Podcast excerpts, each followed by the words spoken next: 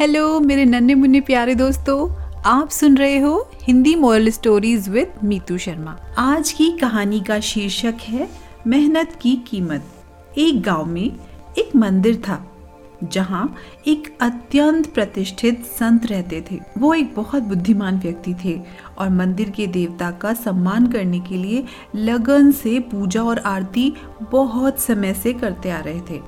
ग्रामीणों में गोपाल नाम का एक युवा लड़का था। जिसने असाधारण प्रतिभा का प्रदर्शन किया और अपनी पढ़ाई में बहुत अच्छा प्रदर्शन किया। कभी कभी गोपाल पूज्य संत से मिलने जाते थे, जो उन्हें बहुत प्यार करते थे, बहुत स्नेह करते थे।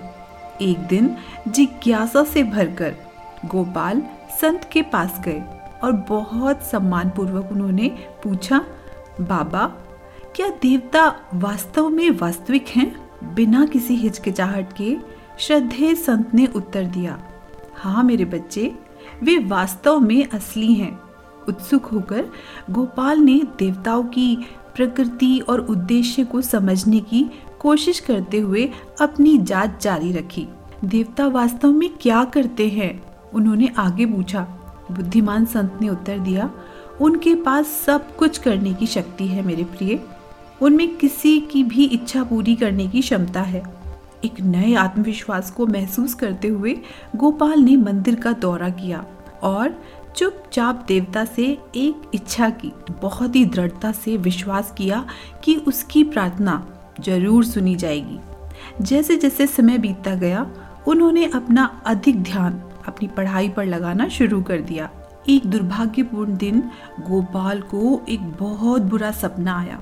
जिसमें देवता उसके सामने प्रकट हुए और उसको सीधा संबोधित करते हुए देवता ने कहा यह बिल्कुल सच है कि मेरे पास सभी चीज़ें प्रदान करने की शक्ति है, लेकिन मैं उन लोगों को ही अपना आशीर्वाद देता हूँ जो अटूट समर्पण और कड़ी मेहनत दिखाते हैं। मैं उन लोगों को आशीर्वाद नहीं देता जो प्रयास नहीं करते हैं। अगर मैं आलसी को दे दूँ तो ये सभी में आलस्य को बढ़ावा देगा। खेल और आराम महत्वपूर्ण है, लेकिन अपनी पढ़ाई पर हमेशा ध्यान केंद्रित रखें। ये याद रखना चाहिए, अपनी शिक्षा की उपेक्षा करने से अन्य लोग आपसे आगे निकल जाएँगे। जागने पर गोपाल ने बड़ी उत्सुकता से उन पूज्य संत को अपना ये सपना बताया। संत ने सहमति से सिर हिलाया और उत्तर दिया वास्तव में देवता भी उन लोगों पर ही अपना अनुग्रह प्रदान करते हैं, उन्हीं को अपनी कृपा प्रदान करते हैं, जो परिश्रम पूर्वक प्रयास करते हैं। इन बुद्धिमान शब्दों से प्रेरित होकर गोपाल ने पूरे मन से अपना मन अपनी पढ़ाई में लगा दिया।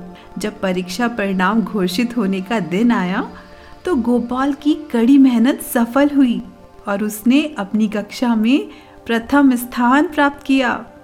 तो बच्चों, इस कहानी से हमें क्या शिक्षा मिलती है? इस कहानी से हमें शिक्षा मिलती है कि भगवान भी उसी का साथ देते हैं जो कड़ी मेहनत करता है, जो अपनी लक्ष्य प्राप्ति के लिए दिन रात लगा रहता है।